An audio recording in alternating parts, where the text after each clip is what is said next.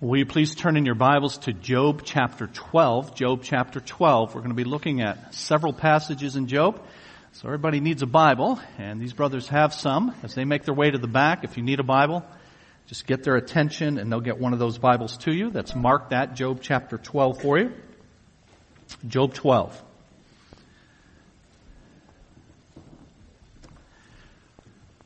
Ray Donovan served as the Secretary of Labor in President Ronald Reagan's first term. In September of 1984, he became the first cabinet secretary to be indicted while in office. His indictment included 137 counts of criminal wrongdoing related to an alleged scheme to defraud a local municipality of several million dollars during Donovan's work in the private sector before he had entered government. Six months after the indictment, he resigned his post as Secretary of Labor, Labor and gave his attention to his defense in court. In May of 1987, after two years of legal procedure that included dozens of witnesses, 558 exhibits, involving an estimated 50,000 pages of documents and 32 court-ordered wiretap, wiretap tapes. The judge in the case reduced the number of charges from 137 to 10. That was an ominous sign for the prosecution. A month later, the jury returned a verdict of not guilty on all counts. Outside the courtroom, Donovan asked a question before the assembled press that's been quoted many times since. He asked, to which office do I go now to get my reputation back?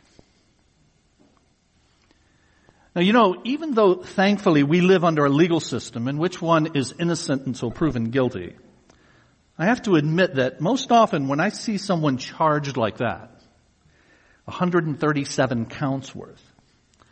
I initially pronounced them guilty in my own mind. I think there's got to have been some wrongdoing. And I'm surprised when they're found not guilty. But these are people that I don't know. I didn't know Ray Donovan. I don't know their character, and therefore I only have what the press is reporting and what looks bad at the moment. I've never had someone that I personally know in such a predicament. In Ray Donovan's case, though, those who knew him never believed that he was guilty. It turns out Donovan had gone to seminary for religious training. And those who knew him believed him to be impeccably honest. President Reagan issued a statement after that not guilty verdict and said, I've always known Ray Donovan as a man of integrity. And I'm happy to see this verdict. I've never lost confidence in him. His family stood by him through that two and a half year ordeal. And as the verdicts were read, his wife clutched a friend's hand and she sobbed.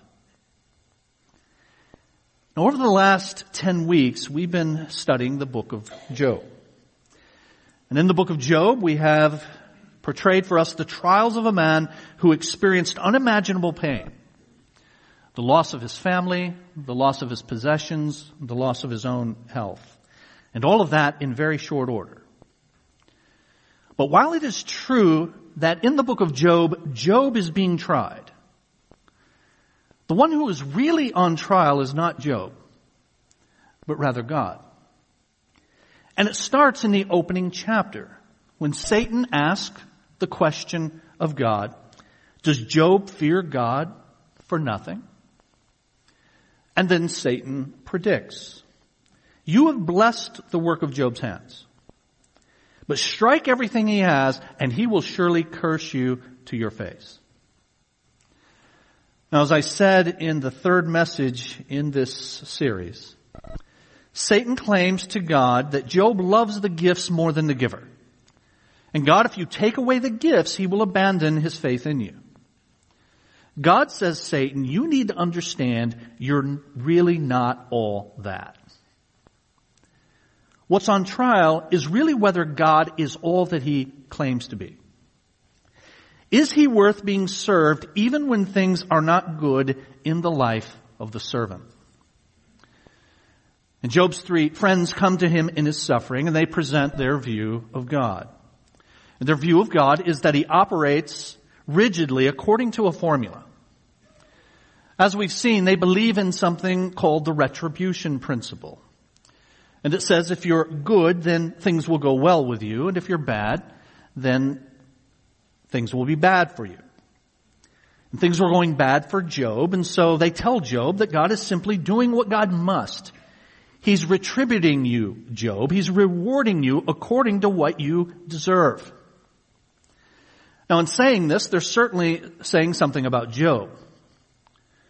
But they're also saying something very important about God. That God acts always according to this impersonal principle and he's really robotic, robotic in its implementation. But Job knows a couple of things that they don't. Job knows himself. Job knows that, contrary to all of their speculation, which goes on for chapters in the book of Job, he knows he's not done anything that would deserve this calamity according to the retribution principle. And most importantly, what Job knows that they apparently do not is that Job knows God. Job simply cannot believe this about God. That God is like a machine. That God's like a, a computer into which you what you put in determines what you get out. Now in the case of Ray Donovan, those who knew him had a different view of the man than those who did not. And in the case of Job and his friends, Job knows God better than they do. And it's precisely because of what he believes about God that he's so confused and he's so frustrated at what's happening to him.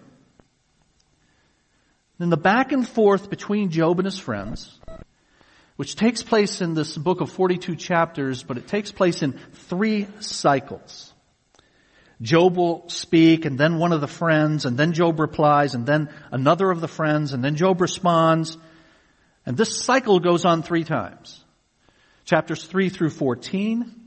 Then it starts over again in chapters 15 to 21 and then again chapters 22 to 27.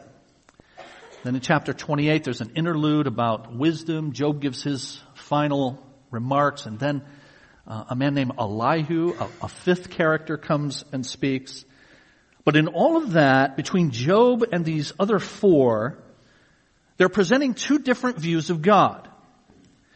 And it's really what God is like that is at stake in the story. After all the talk of these four men and then this fifth that enters the scene and speaks for five chapters in chapters 33 to 37. And they all say essentially the same thing, do these friends.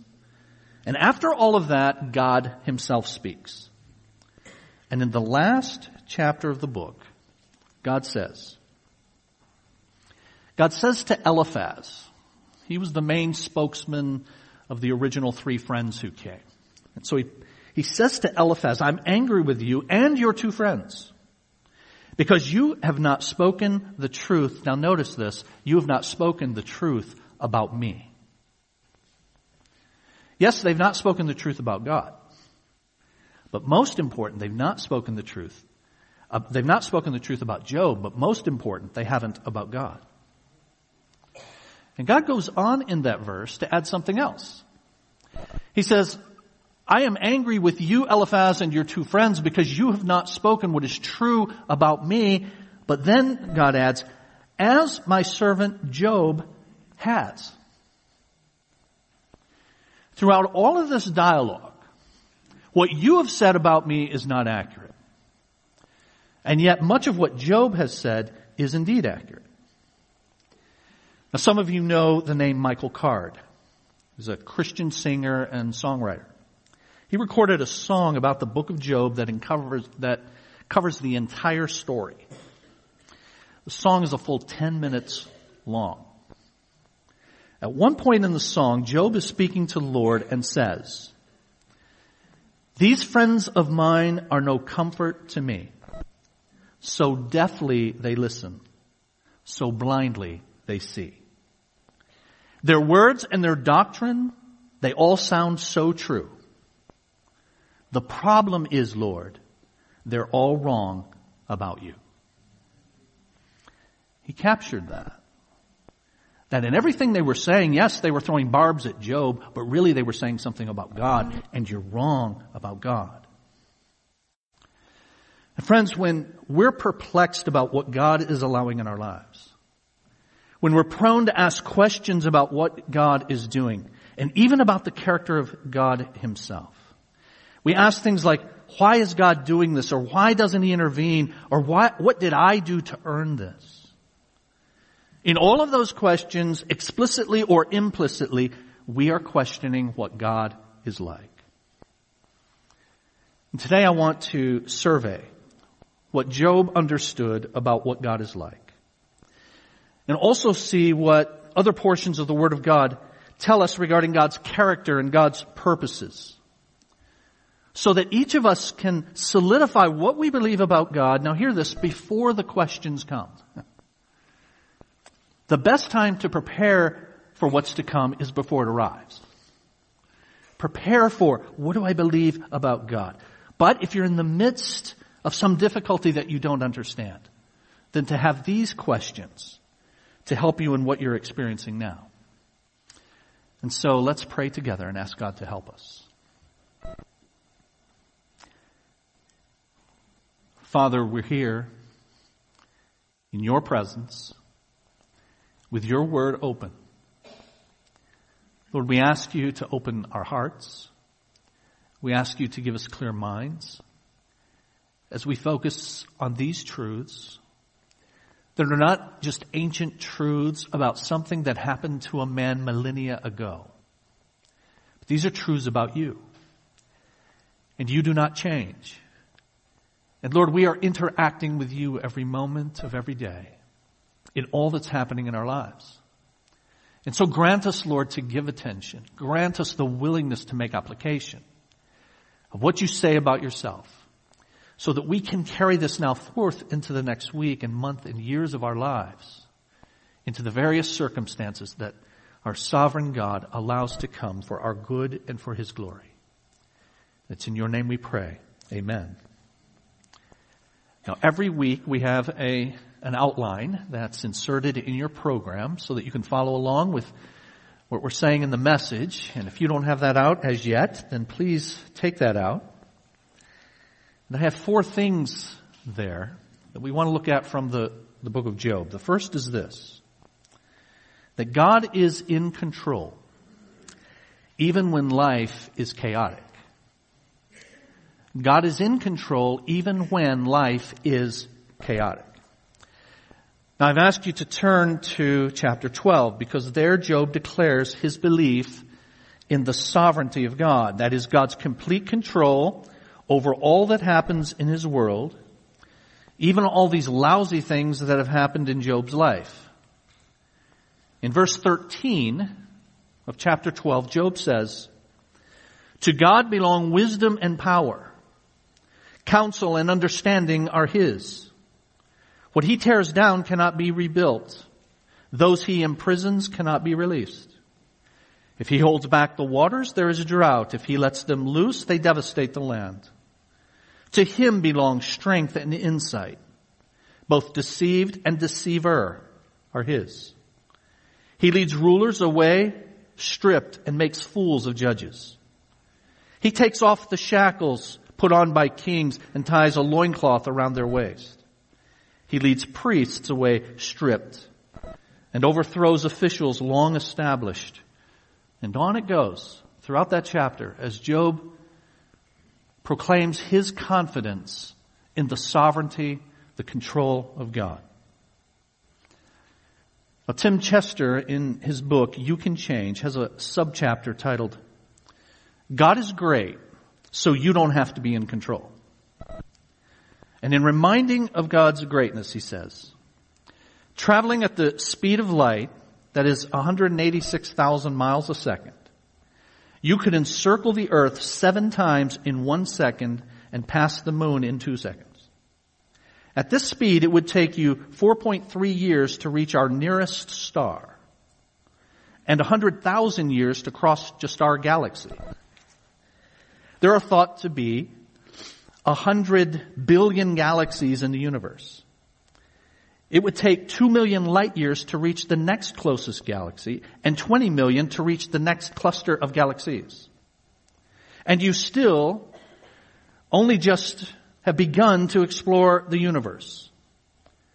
And all of this was created by our God when he simply spoke a word.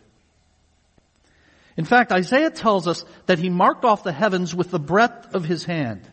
It's a spatial metaphor for a God who exists outside of space, but it gives us a sense of the scale of God. The whole universe fits into his hand, as it were. If you hold your hand up, the universe is that big to God. Hebrews chapter 1 and verse 3 says Jesus sustains it all by the power of his word. The Bible says he, quote, works all things according to the counsel of his will.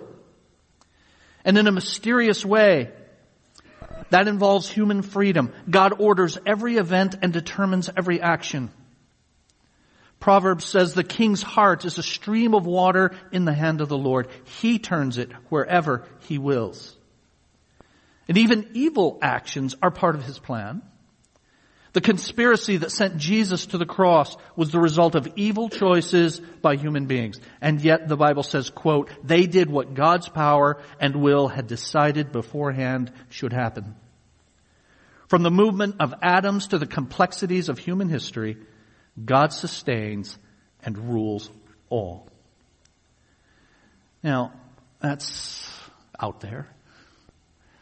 That's the vastness of the universe. That's all that God is doing in this universe. It's amazing to ponder. But now bring that down just to the mundane, everyday life that you and I live. Have you ever lost work on a computer because it crashed? Tim Chester says it happened to him one day, and he let out a loud, no!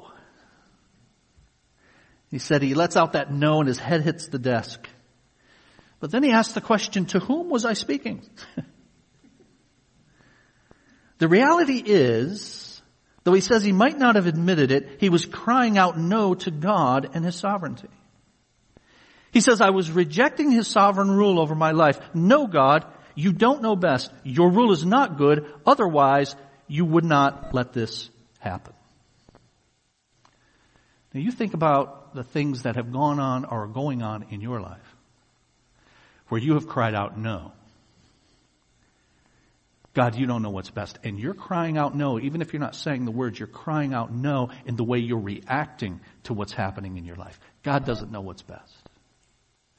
And that's why I choose to be miserable rather than joyful, as the Bible says we can be. Not happy, but having that abiding sense of delight that God is at work in my life despite the circumstances. Friends, you and I are living a Latin phrase, coram deo, in the presence of God, all the time and in every circumstance.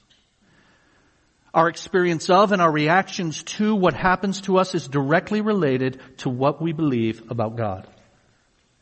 We are always in relation to God, always.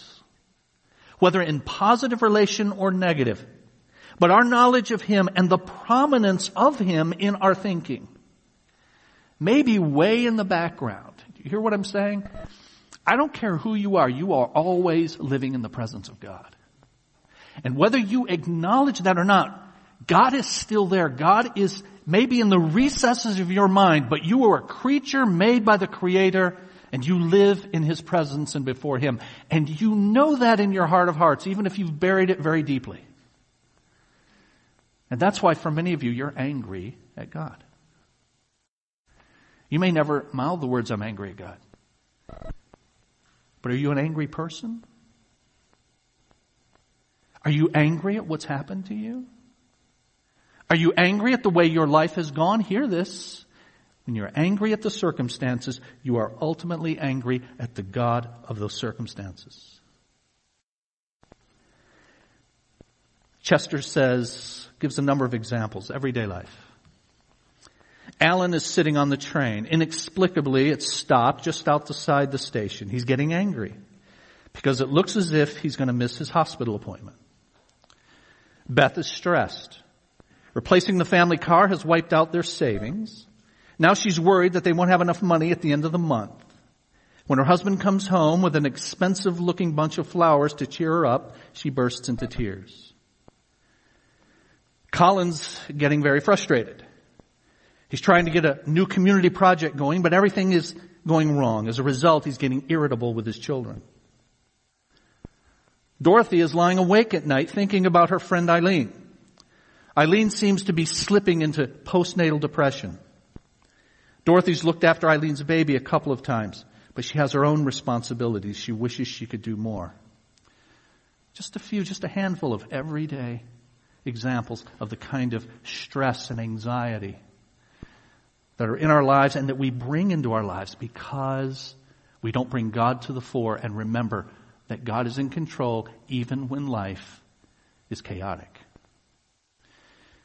You remember Jesus spoke the words when he walked the earth. We looked at this Wednesday night in the class that I'm doing on Wednesday nights.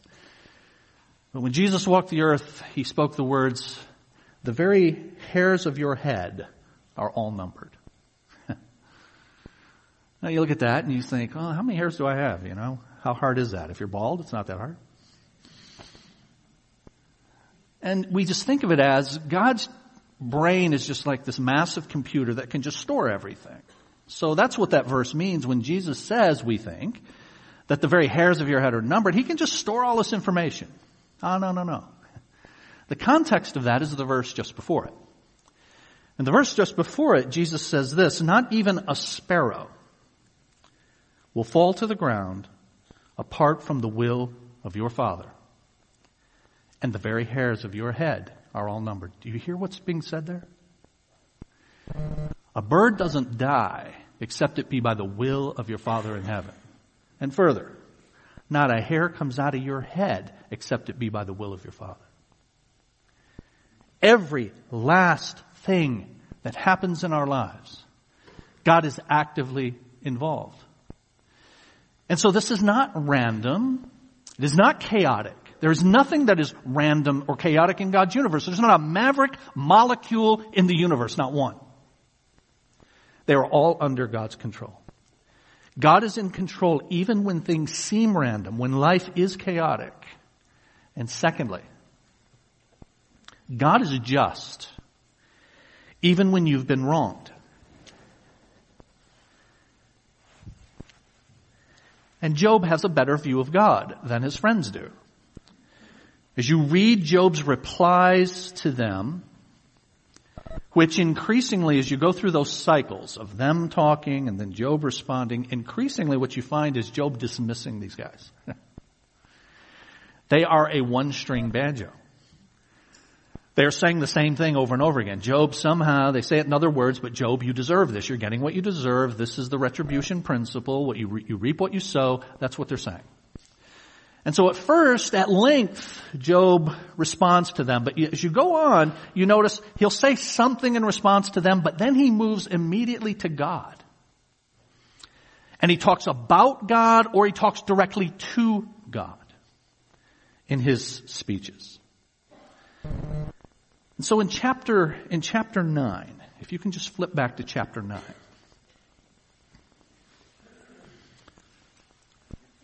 In verse 33, chapter 9 and verse 33, if only there were someone to mediate between us. Well, between who? Not between me and the friends, between me and God. If only there was someone to mediate between us, someone to bring us together, someone to remove God's rod from me so that his terror would frighten me no more, then I would speak up without fear of him. But as it now stands with me, I cannot. I don't believe about God what you guys are saying. I believe that God is just, that God does justice. And so I, I desire an audience with God. I want to speak with God about this. I simply can't conclude what you all have concluded, that I'm just reaping what I've sown. Now if you'll flip over a few more pages to chapter 13, he says a similar thing. In verse 3, I desire to speak to the Almighty and to argue my case with God. Verse 22 of that chapter. He says to God, summon me and I will answer, or let me speak and you reply to me. He, he just, within him is welling up this desire that says, I know God, that you are not what they say. I know that you are just and yet justice is not being done here. I can't figure that out and therefore I want an audience with you. And it's in that context of this desire of Job believing in the justice of God and asking God for an opportunity to make his case or give me someone who can make the case for me and, and reply on your behalf to me so that I know. It's in that context that you have the famous verse in chapter 19 and verse 25. Chapter 19 and verse 25. Where Job says, I know that my Redeemer lives. And that in the end, he will stand on the earth. Now most of you have heard that. I say it's a famous verse. In Handel's Messiah, this is a major part of Handel's Messiah. And it's sung in one of the major portions of that. I know that my Redeemer lives. And in Handel's Messiah, the Redeemer is the Messiah. It is Jesus who would come later. But here in the context of Job, and I hate to burst bubbles here because this messes up some otherwise really good preaching when you put these things in context. But the word redeemer is the Hebrew word goel. And in this context, it means an advocate or one who can lay a hand on both of us, an arbitrator for justice. And Job is, and Job is asking for that. He's looking for that, whoever that might be. Now why? Because he believes God is just. He believes what Abraham did when Abraham approached God. And Abraham said this, as God was contemplating the destruction of Sodom, he said, far be it from you, Lord, to treat the righteous and the wicked alike, because you're just. That would be unjust for you to do that. And then he says to the Lord in the next, next verse, will not the judge of all the earth do right? So this is what Job believes about God. God is a just God and injustice is being done now and I don't know why and I'm begging God to tell me why, for us to be able to have a conversation, for me to be able to argue my case before Him and for Him to explain to me why this is happening. Now we're going to see next week, at the end of the book, chapters 38 through 41, God does speak, does speak to Job. And we'll see the answer, the response that God does, that God does finally give. But this belief in the justice of God means practically for us friends that we need not take justice into our own hands. And that's why we're commanded to never seek vengeance. What does the Bible say? Vengeance is mine, says the Lord. I will repay. Now how can I do that? How can I, when wronged, objectively wrong. Not I'm just ticked at you. Not I don't like, you know, your attitude. Not I don't like what, I've, I've been objectively wronged by you or you've been objectively wronged by me. In the midst of that, how can I keep from seeking to take justice into my own hands or seeking vengeance? It's because I believe like Job did. Even if I'm not seeing it at this moment, this God is a just God and the books will be balanced in His time. Now some of you are living at odds with others. Perhaps in your own home. And you're seeking to take out justice on that person. By your anger, by the cold shoulder, by the unwillingness to speak and seek forgiveness and pursue reconciliation. God is in control when life is chaotic. God is just even when you've been wronged. And thirdly, God is there even when he seems distant. God is there even when he seems distant. Job's desire for an audience with God shows that Job sees God as a personal God. I can speak to him. He can speak to me. rather than this impersonal force that apparently the three friends believe he is. Job knows that God is the most important person in every circumstance and in every relationship. And so he's the one that needs to be invoked and he knows he is there and he's there in a personal way. And so I say in your outline, this means he is in relationship with you. God is there, even when he seems distant, because he is in a relationship with you. Now, as I said earlier, that may be a negative relationship, it may be a positive relationship, but every single creature in God's world lives in the presence of God. So he's in relationship with you, and of course the right way to have a relationship with God is in this positive relationship that he offers us through Jesus Christ. But he's not a force that's governed by a law of retribution that's somehow external to himself and therefore he needs to succumb to and submit to. And this relational God is seen throughout the Bible, throughout the Bible, from the beginning to the very end. I'm going to put on the screen here a number of verses in which God uses this phrase over and over again. You will be my people, or they will be my people, and I will be their God. In Leviticus, third book in your Bible, God says, I will walk among you and be your God, and you will be my people. Through the prophet Jeremiah, I will give them a heart to know me that I am the Lord. They will be my people and I will be their God, for they will return to me with all their heart. In Ezekiel 11, they will follow my decrees and be careful to keep my laws. They will be my people and I will be their God. Ezekiel again, the people of Israel will no longer stray from me, nor will they defile themselves anymore with all their sins. They will be my people and I will be their God. One last time from Ezekiel. I will save them from all their sinful backsliding and I will cleanse them. They will be my people and I will be their God and into your New Testament. This same idea that God made us for relationship with Himself is carried, is carried on. 2 Corinthians 6, quoting some of these passages from the Old Testament. I will live with them and walk among them and be their God and they will be my people.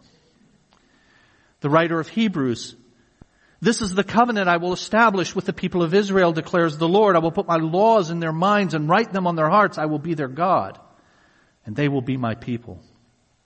And then in the book of Revelation, in chapter 21, at the end of, of history, what God set out to do at the beginning, a people for His very own, a relationship with these people that are His and they are, and He is their God. Revelation 21, God's dwelling place is now among the people and He will dwell with them. They will be His people and God Himself will be with them and be their God. God is there even when He seems distant. He is in relationship with you. Positive or negative. He desires positive. And He is, I say in your outline, available to you. He is available to you. Remember, Job is asking for an audience with God. He believes in this personal God. He believes in this God of justice and this God who will commune with him and speak with him. And so that's what he's asking for. He believes that God is available to him to do this. You need not turn there, but you can if you want, chapter 13 and verses 14 and 15. Job asks the question, why do I put myself in jeopardy and take my life in my hands? It's chapter 13. And then in verse 15 there, he says, though he slay me, yet will I hope in him. I will surely defend my ways to his face. Now that's another one of those verses in Job. Though he slay me, yet will I trust in him that so many of us have misquoted over the years. We interpret it this way. Job's going through all of this horrible stuff, and certainly he is. And we interpret it as no matter what he does to me, I will trust in him. That's a wonderful sentiment, and that is something that we should appropriate but in this context, chapter 13 and verse 14, he's saying, I'm putting myself in jeopardy and I'm taking my life into my hands. I'm asking for God to talk to me. I believe he will. But the truth is he could kill me. But I'm willing to take that risk and take my life into my hands. And though, even though he slay me, yet I'm going to hope in him that he will be willing to condescend and to talk to me. And then I will surely defend my ways to his face. This God will not hide himself forever. He will talk to me. Now remember, Job doesn't have a Bible. Job doesn't have a single book of the Bible. And so Job has a somewhat rudimentary understanding of God. He certainly doesn't have the understanding of God that we have, but God explicitly has now told us in scripture about himself and his availability to us. Acts chapter 17, he is not far from each one of us. The writer of Hebrews, draw near to God. And so God is there even when he seems distant. He's in relationship with you. He's available to you. He's in control when life's chaotic, just when you've been wrong, there when he seems distant. And lastly, I say, God is good even when things are bad.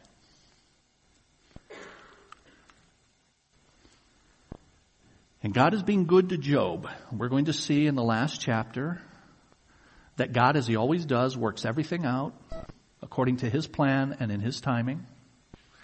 And that's the way the book ends. But as I say, we know more than Job. That God is good even when things are bad. That indeed He desires to bless His people. And hear this, He will bless His people. But He will do it at His time. God will bless His people. But He will do it in His way and at His time. In the meantime, God is still good even when the things are bad. We have examples of this in scripture. You remember the story of Joseph? And Joseph, who is sold by his brothers into slavery and left probably for dead. And God works through a conspiracy of circumstances using a number of people to bring about years later the situation that Joseph has risen to prominence in Egypt there's a, a famine in the land of Israel. Egypt is the only place that has food due to the ingenuity of, of Joseph. His brothers have to go to Egypt to get food, and who do they have to go to? None other than this brother. That they thought was long gone and probably dead. And at the end of the book of Genesis, last chapter of the book of Genesis, chapter 50, as Joseph's identity is revealed to his brothers, they're in fear for their lives that he's going to have us killed for what we did. And here's what he says famously. You intended to harm me, but God intended it for good. God was at work in every piece of that. And Joseph had come to realize that. And you and I have Joseph's experience that we can learn from. We know more about this than Joseph did as he was going through it, than Job certainly did. And you've heard me say before that experience is the best teacher. And then I add, especially when it's somebody else's experience. So why do you got to make the same dumb mistakes other people did? You've got this experience. You intended to harm me. God intended it for good. And in your New Testament Philippians, which in a few weeks we'll begin our series, series in Philippians.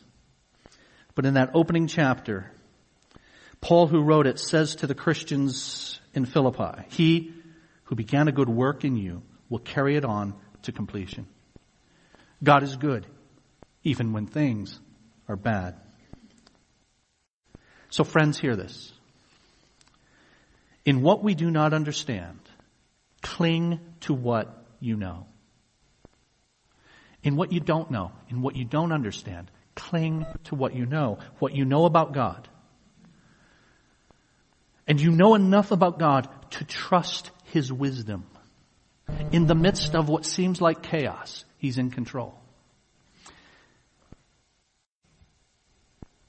And everything that's going on in your life, He is active and He's producing something good. And that's what chapter 28 of Job is all about. It's an interlude and it's all about where does wisdom come from? Where can wisdom be found? And then we're going to see this wisdom from God as God speaks in chapters 38 to 41 next week. Here's your take home truth then. Faith sees God as he truly is. You see, what I, what I can see, what you can see is what's going on. And in the midst of what's going on, I then interpret what's going on in light of God, coram deo, in the presence of God. And in the ways I react to it and interact with it, I'm saying something about what I believe about God. And in the midst of all the stuff and everything that's going on, faith, that is the word for belief in your New Testament, proper belief in God sees God as He truly is. Job was able to do that with much less information about God than you have. And God has given us His Word, His completed Word. He has given us this side of the cross, the sending of His Son. God the Son has come. So friends, you know what God is like. So ponder regularly what this God is like. This great God and this good God before the difficulties come. Believe God when you don't know what is happening. Now, we're going to pray in just a moment. But I said that all of us are in relationship with God, whether positively or negatively. I desire we desire as a church that every person here be in positive relationship with God. Now stay with me just for a moment and then we'll pray. Well, what does that mean? You come into this world in a negative relationship with God. You've got a relationship with God. Everybody does. Everybody knows there's this God, even if they don't acknowledge Him, even if they choose not to think about Him. But everyone is in relationship with God, but everyone comes into the world in negative relationship with God, and that's because we are sinners. By nature and by deed. The moment we come into the world, we are at odds with God. Because we sinned through our first parents, Adam and Eve. They did what we would have done. If you think to yourself you've done nothing to offend God, God says otherwise. And we come into this world that way. Everyone comes in negative relationship. Here's what God has done. God has come. God the Son, Jesus Christ, the, the God man, has come to earth to make reconciliation between people who deserve God's punishment and God who is absolutely holy and just. And in his perfect life, Jesus lived the life that you and I were supposed to live. And on the cross, he died the death that I deserve and you deserve. And in order for you to have a positive relationship with God, in order for you to be converted, in order for you to be transformed in your standing before God from a negative relationship to positive, you do that one way. You come through the cross of Jesus. And so you've got to be willing to admit that you're a sinner standing in judgment before God. And you've got to be willing to recognize that Jesus is the only answer in his life and in his death and you repent of your sin. Your sin that manifests itself in different ways for different people, but all of us have it. And your sin that shows up in your life and in your attitude and in your words, and you repent of that, Lord, I'm going to follow you now. I'm going to go your way, not my way. That's what repent means. And then you receive Jesus Christ into your life. We're going to bow and pray when we do.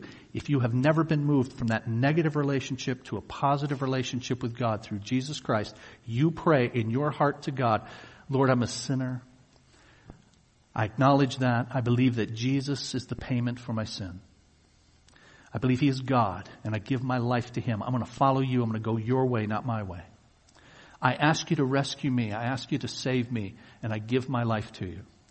You do that, He begins a change process from the inside out for you. And then for those of you in this room, like me, at age 19, for whom that has happened, who has done that, who's asked God to save me, to rescue me, and in whom He has started that change project, I still got a long way to go. And you have a long way to go. And in some of what I've said today, you've heard yourself and in the way you're responding to the circumstances that God has brought into your life. And so when we bow, let's confess our sin to God, but then let's thank God that He's faithful and just to forgive us in Jesus. Let's bow together.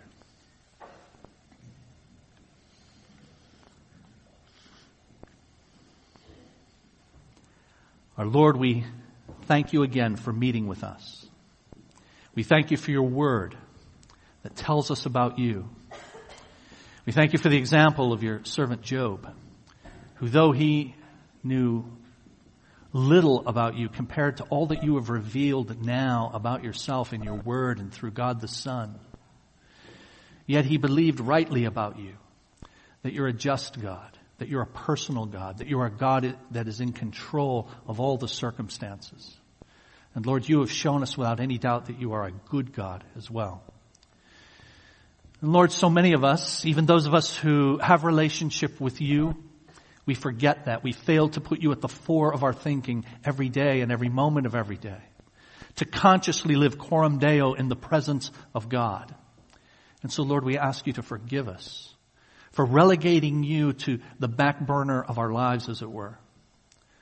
We ask you, Lord, to help us to remember all that you have done for us and that you are central in your universe, that you made us and made this world ultimately for your glory, and so help us to live accordingly.